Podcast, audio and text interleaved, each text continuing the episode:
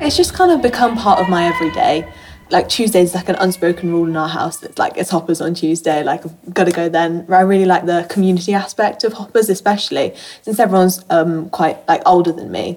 Um, it's nice they've really like included me, and my sister used to play for the club as well. Abby, um, one of the people there, she was my year one teacher and she worked with my mum in school. And she recommended the club to us because she came here. And it's been like that ever since I came here in year four, and it's been a lot of fun.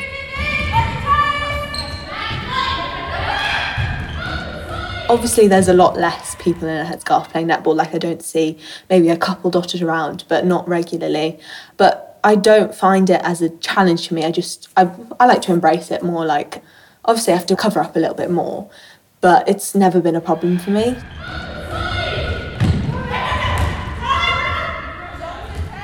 So I actually played for county from year six until year 10. And then last year I made it into the Severn Stars Under 17 Academy just for a few months. I just played with them for a few months, which was really nice. And I hope to carry on playing for uni, carry on playing for club, obviously, and I'll see where it takes me. It's really helped my mental health. Uh, my coach is very inclusive and everything and if you tell her that you're struggling with something she'll include that and she'll like keep it in mind and she can take you off if you need take you for a chat. Obviously to keep fit i'm quite a competitive person so it's nice to be have that competitiveness when i'm playing. I just enjoy getting the flying out interception. It's just like you know when um, during the match it's just flying out for that ball it's just like yes i did it